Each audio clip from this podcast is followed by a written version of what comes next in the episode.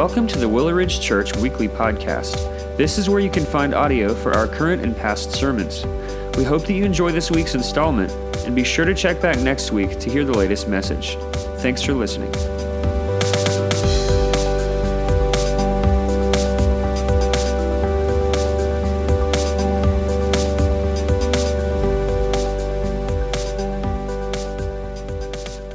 Good morning. Glad that you guys are here with us. Happy Easter. We are so excited that you are here. Uh, we had our 8 o'clock outdoor service, had about 200 people show up for that. So we filled up the bottom layer of our parking lot, and it has just been a wonderful, wonderful day. I hope you had the opportunity to, to be a part of the breakfast and for the team that put that together. Just overall, it has been a wonderful day to be here at Willow Ridge Church and to celebrate the fact that Jesus is alive. Uh, if you're a guest with us this this morning. Uh, maybe your family that came with some family members. Maybe you were friends from work, friends from the neighborhood, or maybe you were driving somewhere today and said, you know what, I need to be at church. Why don't I stop off right here? We, we don't care your reason for being here. We're just glad that you're here this morning. We're glad that you're here to worship Jesus Christ with us as well. And if you wouldn't mind for all of our guests, you'll see we got this card. If you'll fill that out, there's a couple other ways on here that you can connect with us. And at the end of the service, my wife and I will be right back here to my left at this welcome table we love to talk to you, but if you've got somewhere to be, we understand that, and you can just drop it off in the baskets as you leave. And then also, you'll notice on the seats around you guys, uh, we are going to be wrapping up a, a, study that we've been doing in First Corinthians this morning, and we're going to spend five weeks in the book of Ruth, and we would love for you to join us. Now, some feedback we got from First Corinthians from a lot of people were that you enjoyed reading and being a part of the study and doing that with us. And so, this is my teaching calendar that I'm going to use for the book of Ruth. And so if you want to read with me, I'll encourage you, read the whole thing this week. And we'll come back next Sunday and dive back into that for our introduction for Ruth. And then last and definitely not least, we'll be taking our taking the Lord's Supper at the end of the service. And so if you did not grab one of these as you came in, you can slide right back here to the exit. And there are some that are right there. We would love for you to have this and be able to partake in this with us this morning. Well, today is the day that we get to celebrate the greatest moment in history. That's an event that is tried to be defined by different people based off of their opinions of what is the greatest event. And I would argue for us as believers that the resurrection of Jesus Christ is by far the greatest event in human history, the resurrection of our Lord and Savior. And today we gather here, and we'll gather for others in churches all over South Carolina, all over the United States, all over the world. Believers will join together to celebrate the fact that Jesus is alive. We'll celebrate the reason we have hope, the reason we have life, the reason our lives have meaning, and our lives have purpose. Today, we simply do not celebrate just the fact that Jesus died, but we celebrate the miracle that Jesus died and was buried and was resurrected. Today, we woke up with the remor- this morning with the reminder of hope. If you've got your Bibles, turn with me to 1 Corinthians chapter 15. And in just a moment, we'll get there. But before we do, let's talk a little bit about hope. We had our outdoor service this morning. And I don't know about you guys because you guys came to this service and it's, it, it's indoors. And if it rains, we're okay. If it's cold, we're okay. But for the outdoor service, if it rains, we're going to struggle. I mean, if it's cold, we're going to struggle. If it rains, we're in bad shape, all right? And so last night, let's just say, was not a good night of sleep for me. Woke up continually checking my app, wanted to make sure on my weather app of percentages. When I went to bed last night, I believe the weather app said 30%. And I prayed, Lord, don't give us any rain. and woke up this morning at 5%. God, we'll run with that, all right? We can do that. And then it began to hit me. The hope that we have this Sunday of what we celebrate for everything that we focus in on, for everything that we talk about, for every Sunday, for every Bible study, for every prayer time, rest and is centered on what we're here to proclaim, to sing about, and to talk about today the resurrection of Jesus Christ and the hope that we have in Him. But there's a stark contrast for us this morning and for the disciples that first Easter morning. And so, while we're going to look at not necessarily a traditional Easter Sunday passage in 1 Corinthians 15, I do want us to look at the traditional historical account of the days leading up to the resurrection of Jesus Christ and that morning. You see, Jesus, during much of his earthly ministry, had told his disciples the events that would unfold, the events that would happen, and that would take place. Jesus let them know that he would die, that he would be buried, and that he would rise again. And I don't know whether it was from a lack of faith or lack of understanding, but those early followers of Christ woke up that first Easter morning, not with hope, but devastated, defeated, and afraid. Throughout that week and the days leading up, they had been on a roller coaster ride emotionally with Jesus. To have entered into the city one day as the crowd shouted, Hosanna. To next to be with him in the garden and to watch Jesus being betrayed by one of their own, by Judas, for a few pieces of silver and with a kiss.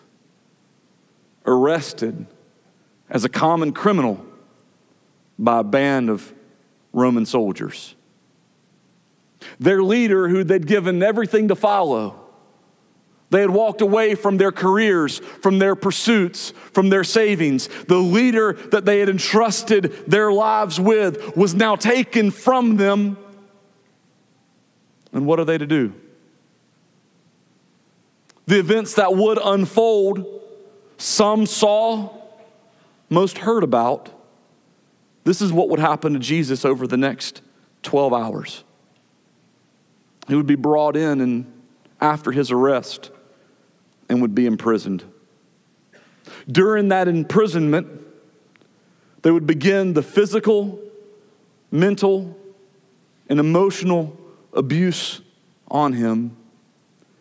And he was forced to stand before a group of Jewish leaders who longed for his execution.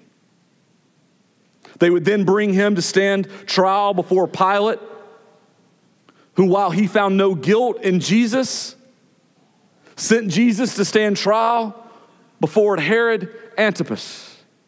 And when Jesus refused to answer Herod's questions, he sent Jesus back to Pilate as there was no guilt that could be found in Jesus. And Pilate wanted to release Jesus. But the Jewish leaders refused. So Pilate had Jesus tortured and beaten in hopes that seeing this happen to Christ would appease the crowds, would satisfy the anger that was in their hearts, but that would not be the case. And instead, the crowd demanded that Jesus be crucified. And so, an order of execution was placed on Christ. Jesus would be again led away, where he would be beaten repeatedly over and over again, where he would be mocked, and a crown of thorns would be forced onto his head. the torture of Jesus lasted for about nine hours, to where he would then be forced to carry his cross, the instrument by which he would be executed. He carried it on the journey up a mountain to a location where he would then be nailed to it and hung between two thieves. And there he would die. His body would be taken down and buried in a borrowed tomb because there was no tomb for Jesus. I'm going to use the phrase perceived reality. This was the perceived reality of the followers of Jesus. Friday, he dies. Saturday, he's dead. And then comes Sunday. But for us, it's not, and then come Sunday. But we know, but then there was Sunday. A group of ladies go out to, to the tomb to anoint the dead body of Jesus. And on the way there, one of the ladies says to the group, There's a stone at the front. How are we going to roll it away? And when they got there, they noticed the stone was rolled away. And the Bible tells us instead of finding the dead body of Jesus, they found a young man dressed in a white robe who told them, Jesus has risen, and to go and tell the disciples. Jesus would later appear to the disciples and would later appear to others, and 40 days later would ascend into heaven.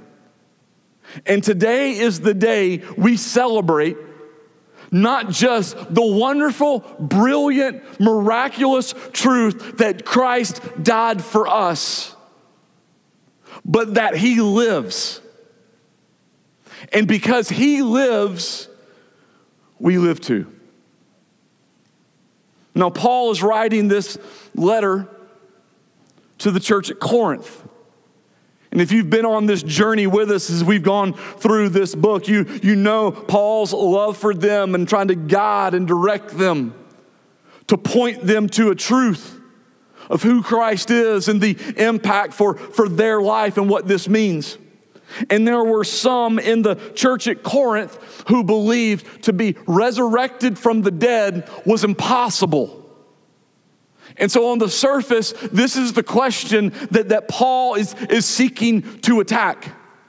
But the greater truth for them and the greater truth for us is that because Jesus is resurrected, that we find life in him. We find hope in him. We find meaning in him. And everything, everything that we stand on is centered in the truth of today that Jesus Christ is alive. So if you join me, let's start reading verse 15, uh, chapter 15, verse 12. Now, if Christ is proclaimed as raised from the dead, how can some of you say there is no resurrection of the dead? But if there is no resurrection of the dead, then not even Christ has been raised. And if Christ has not been raised, then our preaching is in vain and your faith is in vain. We are even found to be misrepresenting God because we testified about God that He raised Christ, whom He did not raise, if it is true that the dead are not raised. For if the dead are not raised, not even Christ has been raised. And if Christ has not been raised, your faith is futile, and you are still in your sins then those also who have fallen asleep in Christ have perished. If in Christ we have hope in this life only, we are of all people most to be pitied. But in fact, Christ has been raised from the dead, the first fruits of those who have fallen asleep. What, what Paul does in this passage of Scripture is he says to him repeatedly, If you believe there's no resurrection of the dead, then Christ has not been resurrected. And if this is true, then here's negatively what this means for you. But then he finishes it with the, with the reminder, but in fact, verse 20, but in fact, Christ has been raised from the dead, the first fruits of those who have fallen asleep. And, and so, what I want us to do this morning is to look at one argument that Paul says. If you believe that there is no resurrection of the dead, then Jesus is dead, then this is true about you. And then to look at the counter truth of that, of the gospel, of what the gospel says because he is alive. So, so let's, let's look at these. The first thing Paul points out is if Jesus is dead, then our words are lies. Look back at verse 14. And if Christ has not been raised, then our preaching is in vain. Our preaching is in vain. If Christ is dead, then the truth that you and I proclaim is not truth at all. If Christ is dead, then all of this is a lie.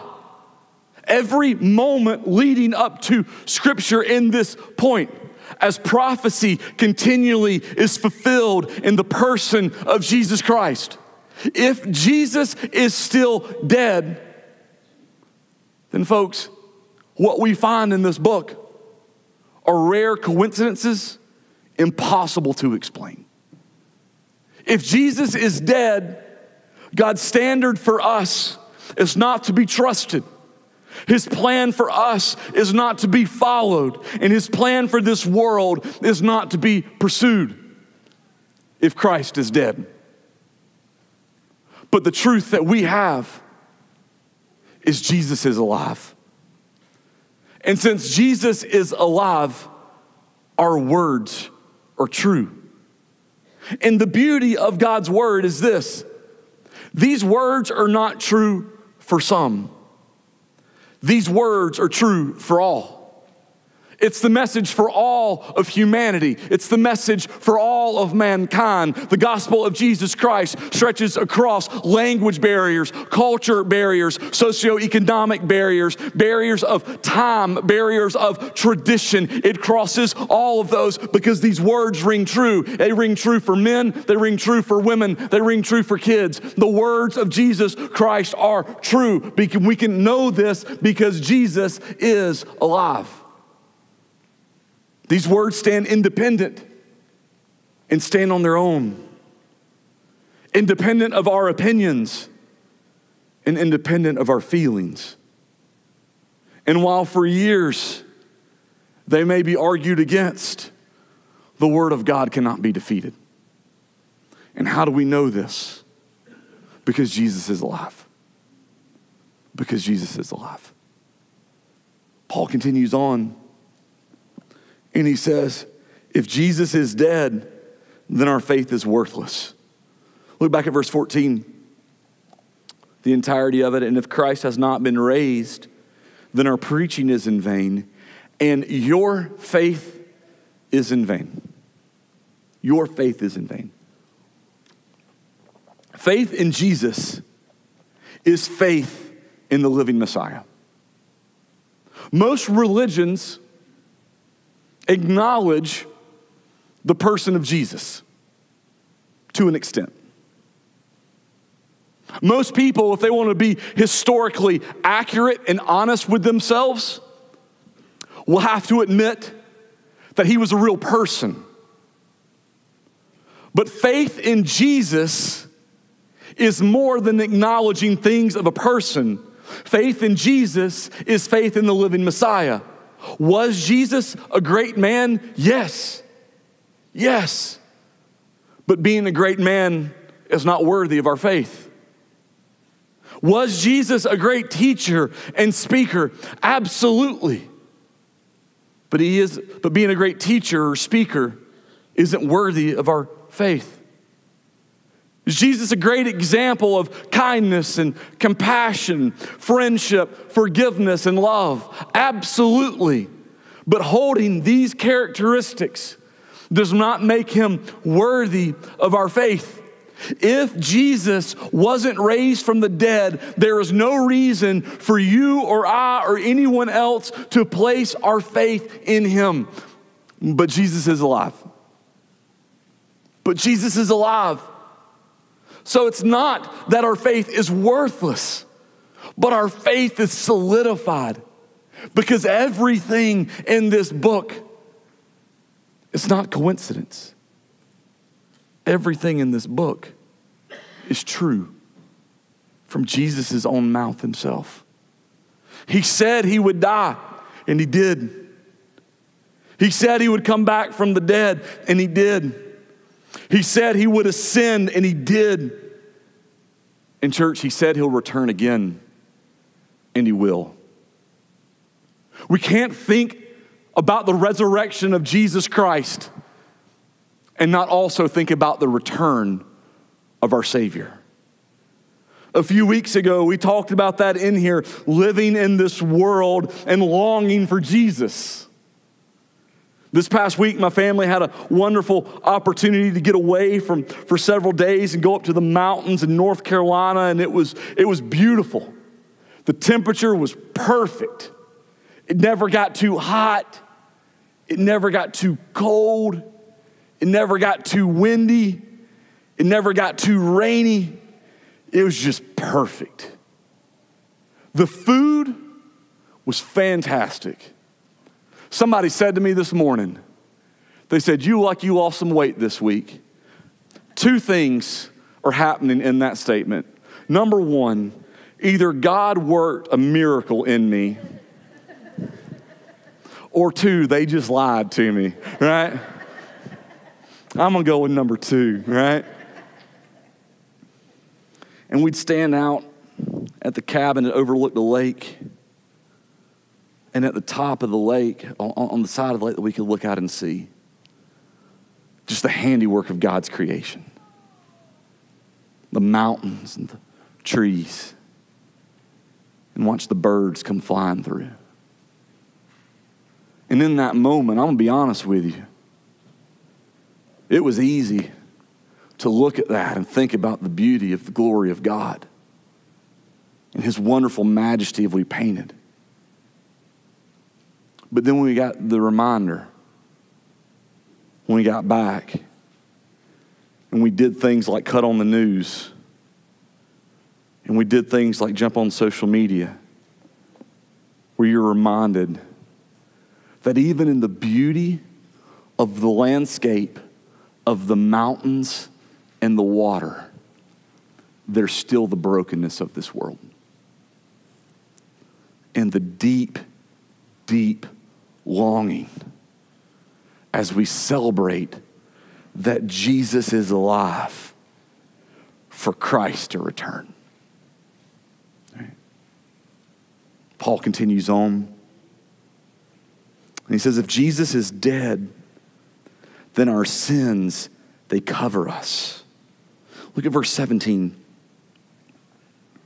And if Christ has not been raised, your faith is futile and you are still in your sins. So, if Jesus is dead, then our sins still cover us. That everything we've done Every sin that we've committed, every word that we've spoke, every action that we've done, every thought that we had, every every sinful motive of the heart, all of those still rest on you and on me. Every charge. If Jesus is still dead, then you and I are, are lost with no hope to be found. If Jesus is still dead, you are spiritually dead with no hope of life. In fact, the Bible tells us that we're enemies of God. And then that's who we are. But Jesus is alive, so our sins are forgiven. Because Jesus is alive, our sins are forgiven. Now, in, in, in just a moment, we're, we're, we're going to sing a, a beautiful song, one of my favorites that we're going to sing. And it's going to talk to us about the blood of Jesus Christ and how it washes us and makes us clean. And it's one of the most miraculous pictures that God paints for us in Scripture.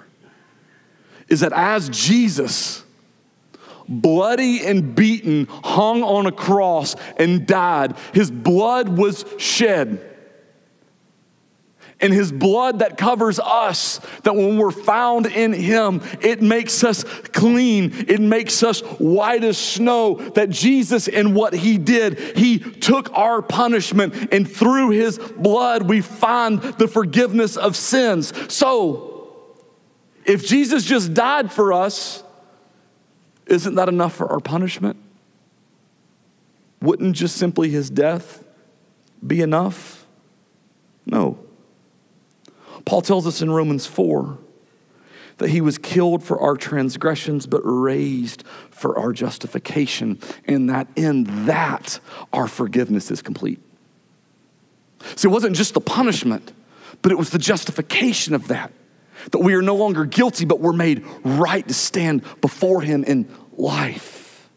And so we identify and die with him to ourself. And by the power of the work of the cross, we die. But just as Christ was raised to walk in life, you and I are raised to walk in the newness of life as well. And so in that, our forgiveness is not broken, but our forgiveness is complete because our sins are forgiven.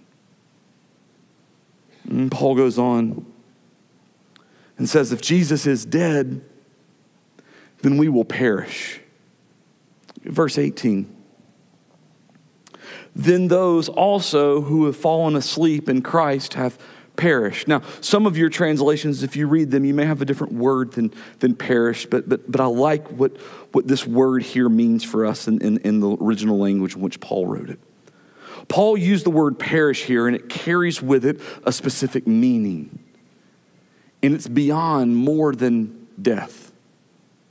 And, and it carries this that not only do we die the physical death, but that in that we stand in the way of the impending wrath of God.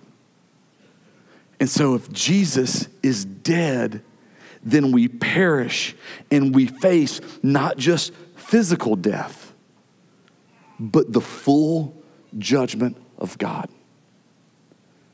that was poured out on Christ on our behalf because of who he is. But Jesus is alive. So after death comes life. Paul says to the church at Corinth, and God's word says to us today because of Christ, we live forever. Because of Christ, we live with God. Because of Christ, we enter into eternal joy. Because of Christ, our faith becomes our sight. Because, our, because of Christ, we will get to live the way that Jesus does. It's imparted for us. Jesus not only takes on our punishment, but Jesus grants us his life. And then lastly, if Jesus is dead, then our lives are foolish. Our lives are foolish. Verse 19 If in Christ we have hope in this life only, we are of all people most to be pitied. Let's understand this, church. If Christ is dead, every moment of obedience for him is for nothing. Every sacrifice was wasted. And all that we are doing now should be mocked if Jesus is dead. Our worship is not heard, and our lives have no meaning.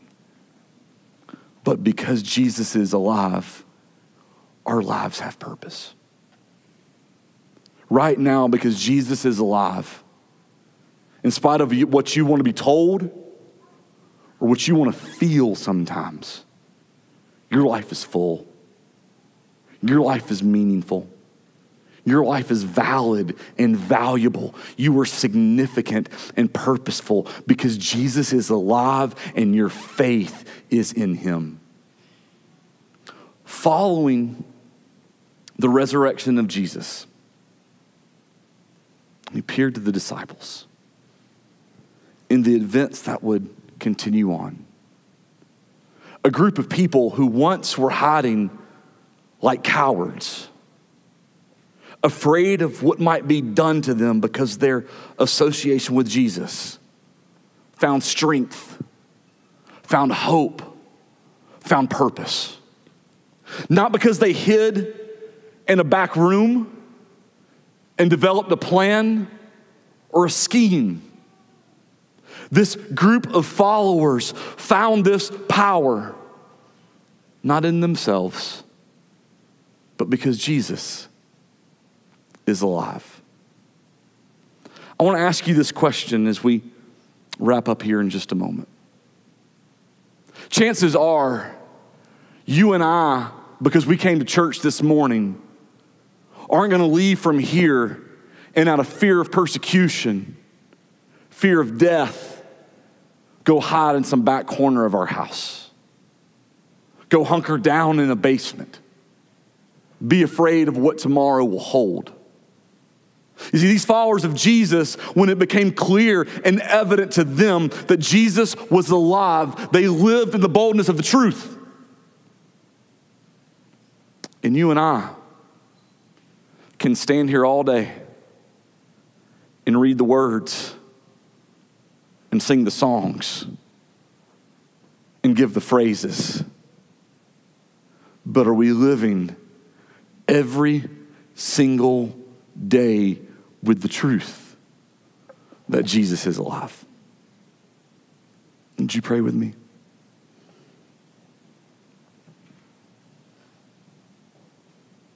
Lord, we come to you this morning, thanking you and celebrating who you are, Lord, and what you've done. We thank you for the hope of Christ. We thank you for his death. Lord, we thank you for the resurrection. And because of that, Lord, we know truth. Because of that, Lord, we know hope. Because of that, we have purpose. Lord, I pray that it would not affect just a Sunday morning once a year, but the truth that Jesus is alive would penetrate every fiber of our being Every thought that we think, every motive that we have, every word that we say, every action that we do, based in the truth that Jesus is alive. Are in Him, we are alive as well. Lord, and as we enter into a time of worship, Lord, and as we prepare to take the Lord's Supper together, just ask that your spirit and speak to our hearts. We'd remember the body which was given for us, or that we remember the blood that was spilled. We remember the life that is found in Him and Him alone. Lord, as you need to work in our hearts through the power of your Spirit, Lord, we, we ask, Lord, in your kindness and your grace, Lord, that you do so. We'll celebrate you. In your name we pray. Amen. We're not going to take the Lord's Supper quite yet. All right. We're going to go into a time of worship and reflection. I'll come back out in a few minutes and lead us in that. But I do want to go over some things that we went over several weeks ago for, for us that call this place home. Here's what I want everyone to know. If you're a follower of Jesus Christ, whether this is your church home or not, we invite you to take part in the Lord's Supper with us. This is not a denominational thing. This is a follower of Jesus thing. And we want to invite you to join us. As we go into worship together, we're going to ask that you stand and worship with us. And maybe during that time, ask that you spend some time leaning in on the Holy Spirit to evalu- evaluate your heart and your readiness to partake in this. Would ask that you check your heart through the leadance and guidance of the Holy Spirit for any unrepentant sin that you may have. If it's there, that you'd confess it to the Lord and ask in His power to release it from you. Would also ask that you would evaluate in dependence of the Holy Spirit to evaluate your heart and your relationship with other believers. Ask yourself is there someone that you need to forgive before partaking in this? Is there bitterness in your heart? And if so, forgive them now. We think forgiveness is granted when people ask for it. But we want to freely forgive. And so we ask that you work in forgiving. But on the other side of the coin, do you need to ask for forgiveness? Is there a brother or sister in Christ that there's a wedge between that you need to go to and do so in order to take this together? I'll close, we'll have some worship, and then we'll partake in this together. Lord, we thank you for this time. Lord, may our words be sweet to your ears. Lord, search our hearts, convict us, and draw us closer to you. And it's in Jesus' name we pray. Amen.